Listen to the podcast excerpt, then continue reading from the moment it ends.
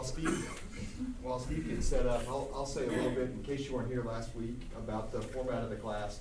This, um, we're doing, uh, each week this summer, we're gonna do a different video from the Q conference. It's kinda like a TED Talk conference, uh, for, you know, with, for the kingdom of God. Uh, so, the, there, there won't necessarily be, there's a few times, uh, in the summer where we've got two or three weeks in a row that build on each other, but there's gonna be plenty that don't, which is great for you all because it means if you go on vacation, uh, which a lot of us do in the summer, you can come back and not miss a thing. So, uh, we've got a different guest speaker on the video each week. Um, so this week, um, Steve will introduce the one, uh, but it, it is after the guest speaker, which is about a fifteen minute video, it's all discussion based, so this class is what we make it, so please, um, please feel free to, to join in, that's, that's the lifeblood of the class.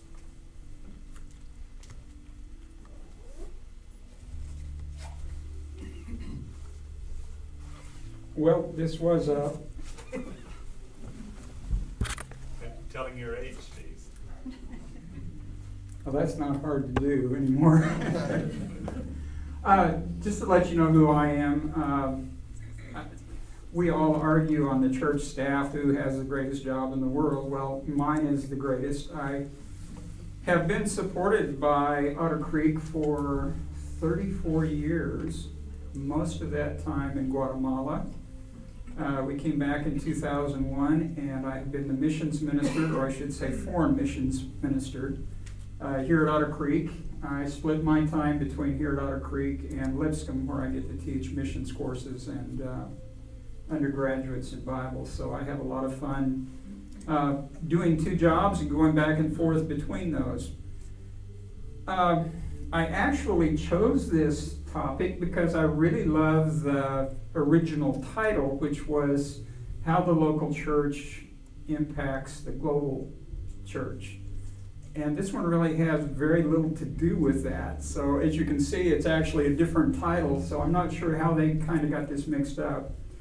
I honestly think the sermon Josh did this morning probably has more to say about what uh, I thought it was going to be uh, than this one. But it does kind of tie into it. So we'll watch this and then uh, talk about it. is is seeing the church really engage the city. And so today what I want to talk about is how God uses the city to save the church, which probably sounds a little weird at first, but um, there was a man by the name of Lesslie Newbigin who wrote a book called The Gospel in Pluralist Society. And he was an amazing missiologist, and he talked about the fact that the gospel uh, isn't necessarily owned by the church, but it stands between church and culture. And the gospel goes into a culture and it contextualizes itself to that culture. So every culture has windows of redemption where the gospel preaches good news. And every culture has windows of offense, right? Opposition, where the gospel is, uh, is an affront. And out of that culture comes this new community called the church. And the church then is sent back into the culture. But one of the key missing points, I think, for all of us is that we forget that the only way we're supposed to go back into the culture is through the gospel. And so when you think about your city, the city is made up of many sectors. These sectors, as well as I would include family, and then all the hurting people that are in need. And oftentimes, I think as, as pastors or leaders, we think of those people not as people who are building the city, but they're people that are separate from the city, which is a lie. These are people who are not just using the city, but actually they're creating the city in these different sectors. So rather than thinking about all of your people as simply your church or your congregation, you have to see them simultaneously as the city, which means that they are the church. They're the church that is sent into the city. And so this morning I want to talk about four ways that God uses the city to save the church. The first one is coffee. Because if you have canned coffee in a styrofoam cup, it's bad. Um, I'm just kidding. The first one is truth. Uh, See, some of you still have really bad coffee at your churches. You, you got to change that. the culture's questions continue to help us to discover what we believe and what the best way to talk about this is. When we remove ourselves from culture, we begin to reduce uh, what the gospel is. We, we come up with oversimplistic answers for really complicated questions. And God's genius of throwing us into a mission where we're completely dependent on Him and the gospel forces us to say, how will we hold to our truth? How will we be able to speak that truth into the culture in a way that they understand it? And those questions that the culture is asking and the issues that culture faces keep us from oversimplifying the gospel, making it a pithy statement that you subscribe to rather than uh, God's revelation that is shaping and redeeming and changing the city. The city forces us to think and act theologically about the gospel so that we keep ourselves from sinning. Now, that might sound kind of bizarre, but the truth is uh, to retreat from culture and to define the gospel with insider language that the culture can't understand is sin. It's, it's what Jesus confronted the Pharisees over. At the same time, to thrust ourselves in the culture, to remove the offense of the cross, is to be consumed by the culture and synchronize the culture, and that's sin as well. And the gospel becomes this tightrope that we stand on between church and culture, realizing that we have to speak this truth. And some of it is good news right away, but then the other piece, the exclusivity of Christ, gender, sexuality, all of these issues that we have to try to figure out how is the biblical revelation going to be spoken in a way that's loving and yet still truthful. The other way is identity. Uh, to recognize that the people in our congregations are not resources to be used, but rather these are people who are are building the city. So we don't have a relationship with the city. That's not how we think about it. We recognize that we are the city. We have a seat at the table as much as anybody else does, and the people within our pews are participating in the life of the city, which forces us uh, to understand that we're not sitting here deciding if we're for the city or against the city, but we're just declaring that we are the city. And so we need to create the city, shape the city for the glory of Christ, for the display of the kingdom. The church then is sent. And, and one of the greatest sort of theological themes that gets missed by uh, very conservative theological churches is that the church is the sent people of God. As the Father sends the Son, and the Father and Son send the Spirit, then the Father and Son and Spirit send the church into the world. And so we begin to realize we have to think that they're coming Sunday and they're worshiping, but they're being sent into these different sectors of society to announce the reign of God. Which means that we need to be incredibly humble people, right? Um, for, the, for the kingdom to be displayed in the city, the church must believe and act as one body, which is really difficult because last time I checked, we came up with lots of different versions of what we are supposed to believe.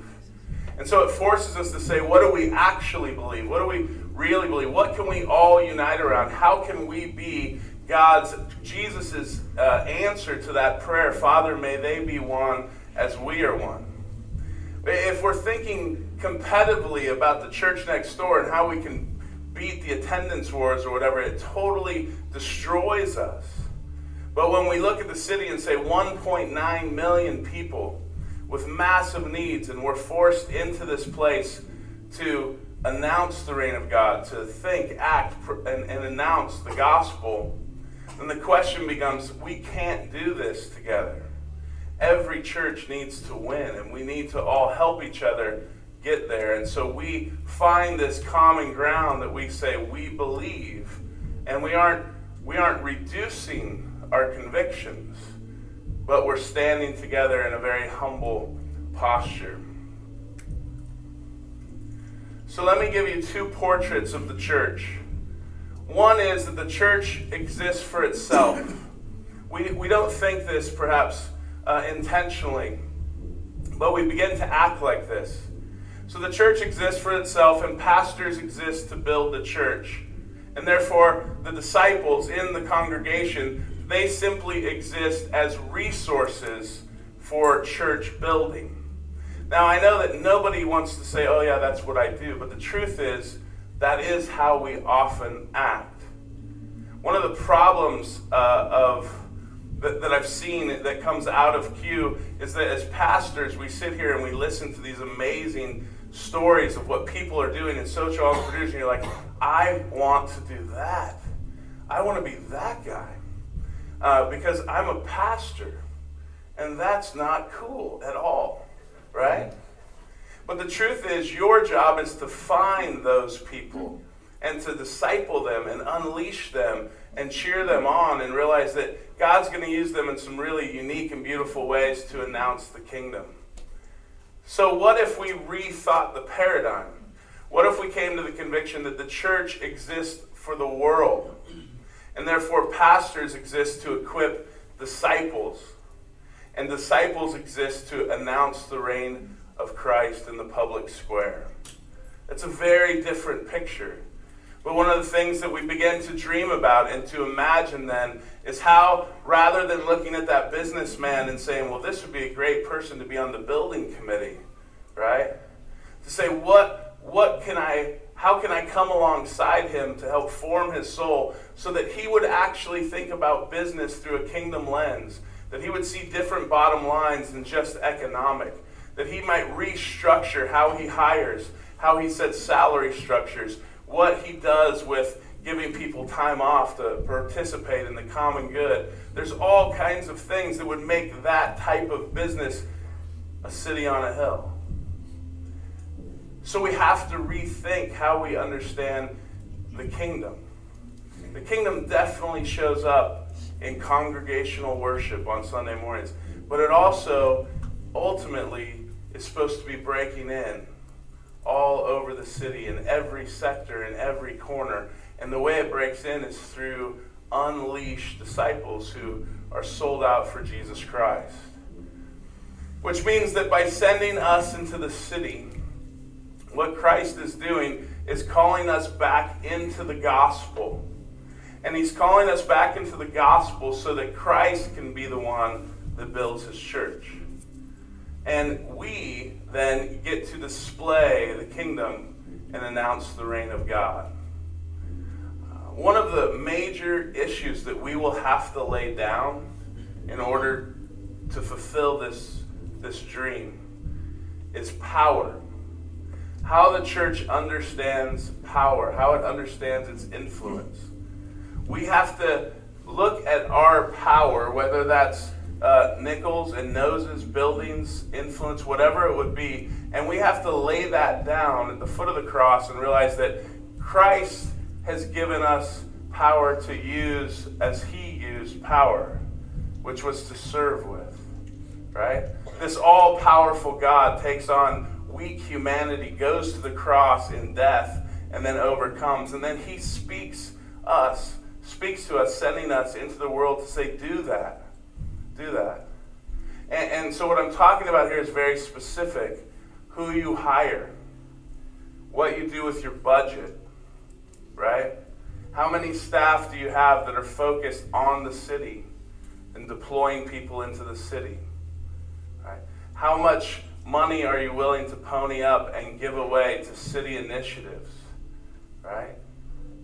And all of a sudden, the room gets really quiet because it's like, as long as we're spreading bark dust, that's pretty cool, right? But then when it comes to actually laying down those power structures, the problem is the church is very good at looking at how the world would misuse power. But we're not very good at looking at ourselves and realize that as well as systemic evil exists within the world, it also exists within the church. And it's very easy for us to begin to build our own kingdoms and slap Christ's name on it and go, yay, look what we did for Jesus. And the whole time, what the ethos is, is competition.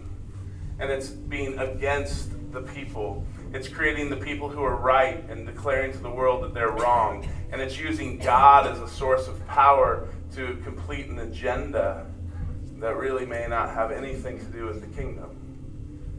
And so, this conviction that, that Newbigin brings to us that I think is so biblical and streamed through the New Testament is a conviction that we are sent back into the gospel to recognize our own propensities for evil. And we stand in solidarity with all of the other systemic issues to say we need the cross as much as anybody else. And so that humility that's willing to lay down power, that's willing to say, we will serve without any expectation that this will promote my organization. Right? Because believe it or not, people have picked up on the bait and switch. They really have. Like, really? And, and we start training them for this in high school. Like, come to the pizza feed and end with an altar call. And they're like, wow, I thought we were having pizza, but. and the church. And the church does this, right? We use our influence, and, and many times we're, we're using it power not to serve, but to promote our own thing. And that's not to say that we don't preach the gospel and we don't do evangelism and we do all those things. We have every right to tell our story in the public sphere and everything that we do at Imago as anybody else has the right to tell their story. And so we negotiate, you know, those sticky issues. But at the end of the day, we have to recognize that the grace of God has, has really been to save us from ourselves, to save us from building our own thing, and to call us to say, we're not going to build the church, but we're going to dream about how can we be the church. And how can we be the church that displays the kingdom in the world? And so, the gift of your context, the gift of your city, the gift of your country, the gift of your culture, is really a gift that God gives you that will force you as He sends you into that mission back to your needs, back to the gospel, to say, Lord, we cannot do this. We can't do it on our own. We can't do it as one church. We can't do it through oversimplifying anything. And we don't have all the answers. So we need discernment. And discernment can only come from your spirit. And so, God, help us as you send us. And the beautiful thing is, you have these moments like last night as we sat here, as Ken sat here, and uh, Kevin, and, and the commissioner, and, and uh, the mayor. And you're sitting there just, I don't know how you heard it, but for us, that's 11 years of showing up and four years where they wouldn't return our call, right? And we're just going to keep showing up and realize, okay, maybe we'll never get to that table, but we're going to keep serving. We're going to keep loving because we are continually being sent. And then that moment happens, and you're like, wow, God, that was cool. That was a great idea, by the way. That was awesome. So, our dream for you is that as you go back to your context, that you would begin to not look at your city as the thing that you're trying to fix, but realizing that perhaps that context that God has thrown you into is the very thing that will begin to save your church. That's it.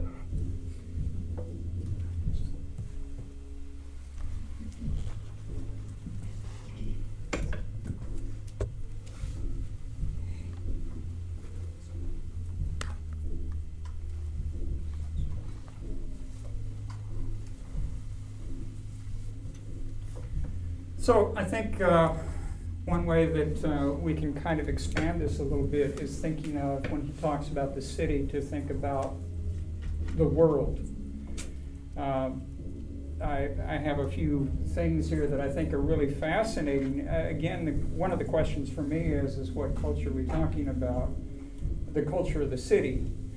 Um, the last time I checked, which I think was 2015, there are 110 languages spoken in the schools of Davidson County. and so I think that expands our whole idea of what the city looks like in its own right. And then the question becomes, how do we fit into that? Um, so maybe I'll start us off with this question. Did it go off again? I turned it off. Oh. I know you had PowerPoints, that's great. We'll try this again. Up to the standard. He did say he was a teacher. That's right. I control the remote. Let's see here, from current slide. There we go. Yeah, from McKinley's perspective, how does the local church contribute to the global church?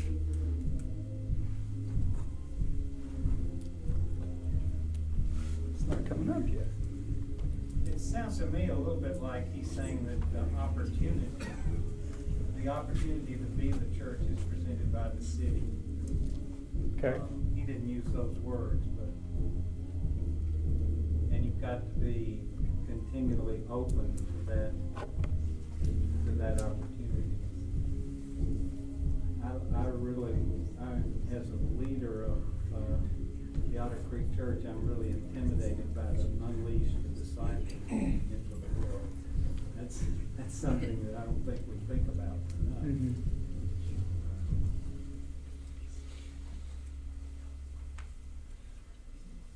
Yeah.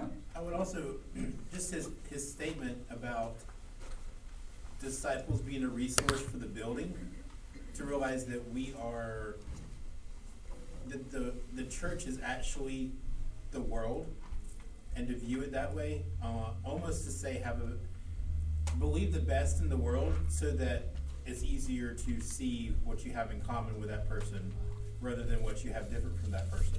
Mhm. And so I think that that's how the local church globally, as you encounter someone who may not speak your language, find out what you have in common, and that can be your your your seed that goes into sharing your story. Okay, so, uh, what I hear you saying is, is there has to be the connection there, and that connection can't be just when we invite people to church, it has to be as we live within the Nashville community specifically. Just a follow-up, then, how does the questions that our culture brings to the theological table help us discover the, what what we believe and what are the best ways we can be faithful witness as followers of Jesus?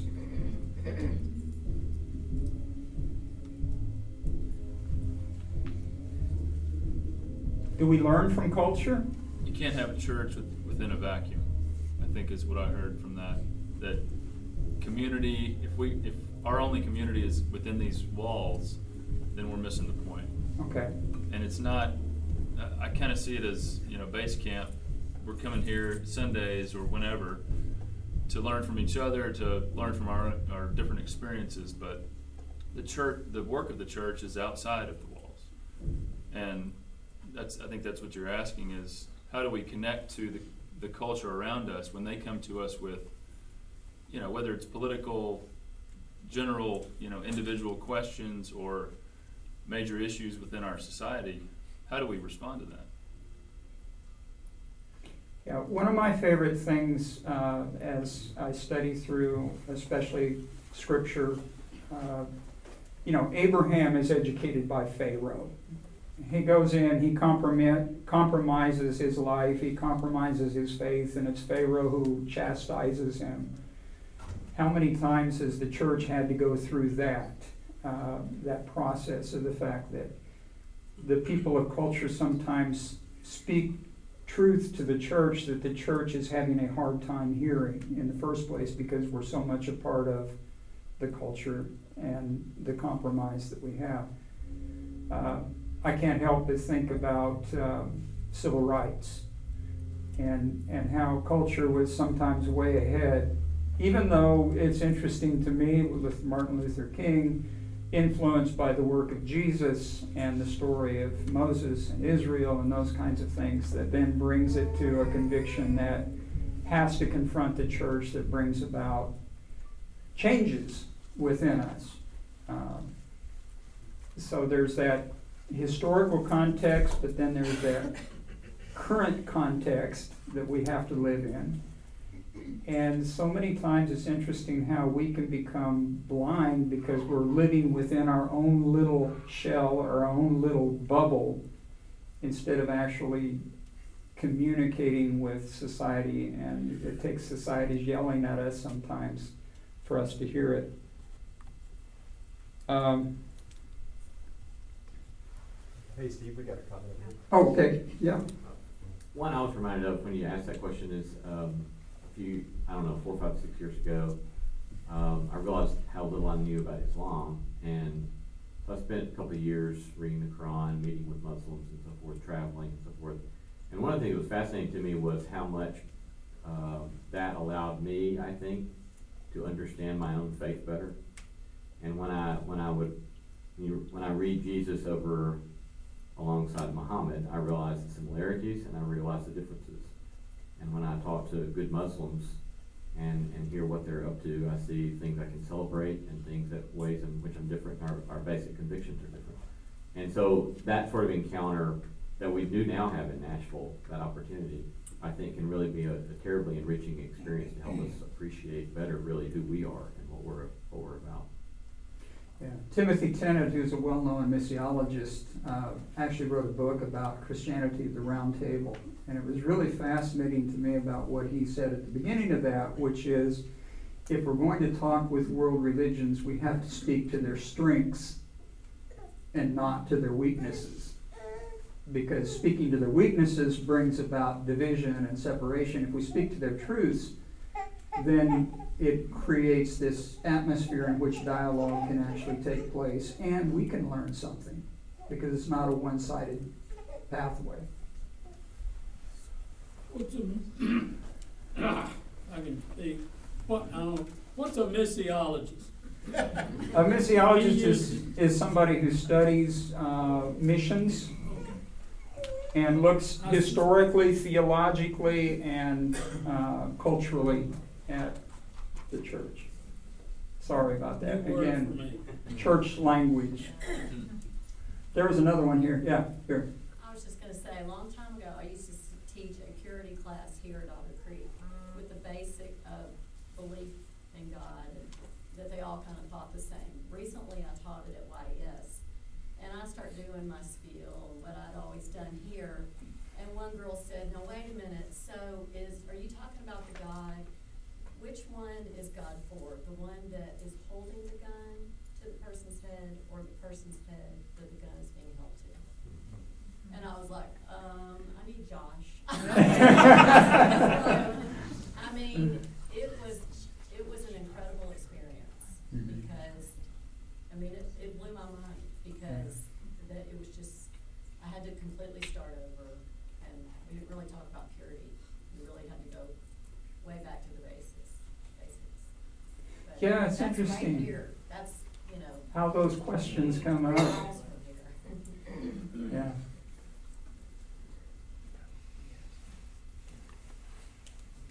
I, I think the cha- the, the whole pizza thing struck me. I think as Christians, there's plenty of organizations out there fulfilling the needs of the homeless or whatever, but it's not tied to Christ. So I think it's challenging, the challenge for Christians is, how do we do what we need to do, but get that message out as well? Um, you know, do we just be examples and then they'll be curious, hey, what caused you to do this? And then that plants the seeds. I mean, that's something to be mindful of as well, I think, as Christians. We're not the only ones out there fulfilling the needs. Yeah.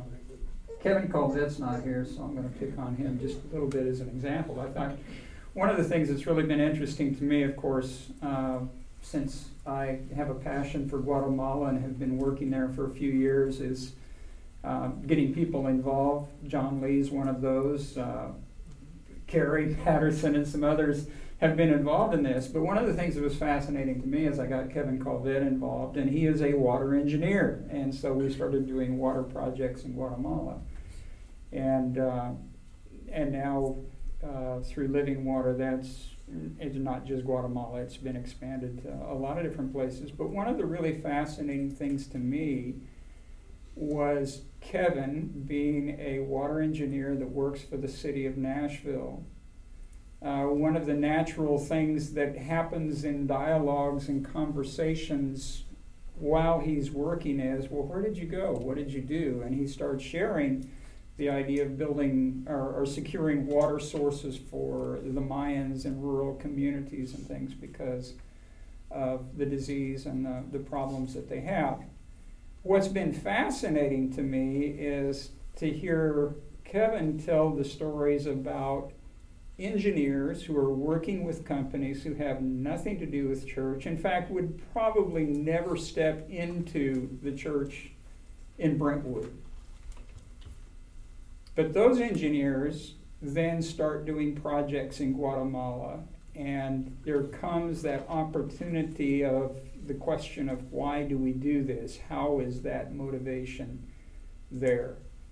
Um, so it's fascinating to me, even those organizations who are not necessarily Christian, it's fascinating to me how if we work in common for the common good, for the advancement of people, uh, it creates this drive then to think about why we do these things, and the dialogues happen there. One of my favorite uh, cartoons, this came from uh, The Passion of Jesus. You know, one of the things that's really been fascinating to me is people are really fascinated by Jesus, just as they're fascinated by a lot of people who make sacrifices that actually call them, uh, and the way that maybe their perspective on life is is driving them to to or motivates them. Uh, so, what is this cartoon? How does how does this speak to maybe the function of the church? Steve, I'll jump in. It, this reminds me of his, the tension that he talked about between um, two, two, um, two sins that we have to navigate between. One is becoming uh, a church of insiders, where our language and our symbols and um, what we do is is so um, it, it's so specialized and um, closed and Byzantine that you know outsiders don't get it. They're, the uninitiated wouldn't get it, and and that looks like that you know kind of I don't know neo Gothic church there. It's it's it's got all the it's got all these like features of the uh, of, of churchy uh, architecture, and, and, it's empty, right? Um, and then sort of the the opposite um, sin, the the other end of that spectrum is becoming so um, becoming so assimilated into the culture that we avoid the scandal of the cross, that we uh, we so water down the message that it's lost, and we're not preaching the gospel anymore. I, am not suggesting that the Passion of the Christ is that other end, because I think they did a pretty good job um, showing the scandal of the cross in that movie. But um, but it's obviously appealing to people when you don't, you know, when, when you speak in a language that people can understand. And so I think that's the great opportunity for the 110 languages being spoken now in Nashville's public schools is it's it it's a constant opportunity for us to uh, get rid of some of the baggage that we've carried for a long time that really isn't at the heart of the gospel that might be keeping people away uh, or pushing people away um, or making them feel like outsiders or uninitiated. So that's what that says to me. I'd like, I'd like to hear other people maybe Mhm. react to that tension in other ways. Is that, is that a real thing you all think is there? And how do you see it? Uh, examples of it? I see it as, it's the difference in, I've heard somebody call it churchianity versus Christianity.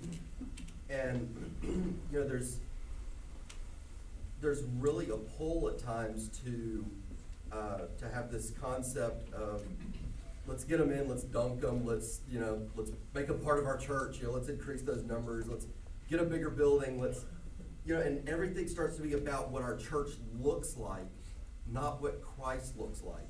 And, you know, and we end up having these ulterior motives. I think the, the example of the pizza is perfect. we have these ulterior motives when we talk to somebody or when we do a mission, and it's not about Christ's love being spread to somebody just through our actions, but it's about okay, now how do I get them in? How do I, now how do I get them to to that point where they want me to baptize them? You know, and it's yes, that should be in the back of our mind, but that shouldn't be our motive. Our motive should be love, not necessarily getting them into the church. So maybe what you're saying is, is the passion of Christ is something that they can only see when we live it out within the city. Absolutely. With, you know, It's without not, the idea it's- of there being a hook. it's, it's not the, the worship service and the excitement and trying to get them here. It's actually trying to live in a way that there's something that's beautiful and attractive about how we are in relationship with other people. Absolutely. Yeah, Sandy? I don't know what the ultimate consequences were citywide, but two, two of our elders will always have my great appreciation for, uh, facing, what's this one? Facing the culture head-on and sacrificing a lot on behalf of the culture. I mean, on behalf of Christ. Uh, one of them, um, is Greg Hensley, who was a leading pharmaceutical salesman across the country. And he was being pushed to sell something to Vanderbilt Hospital that they really didn't need. And he refused. He refused to do it. It was unethical, he thought. Because it was unethical, he refused to do what the pharmaceutical company was asking him to do, and he lost his job. And he was out of a job for a long time.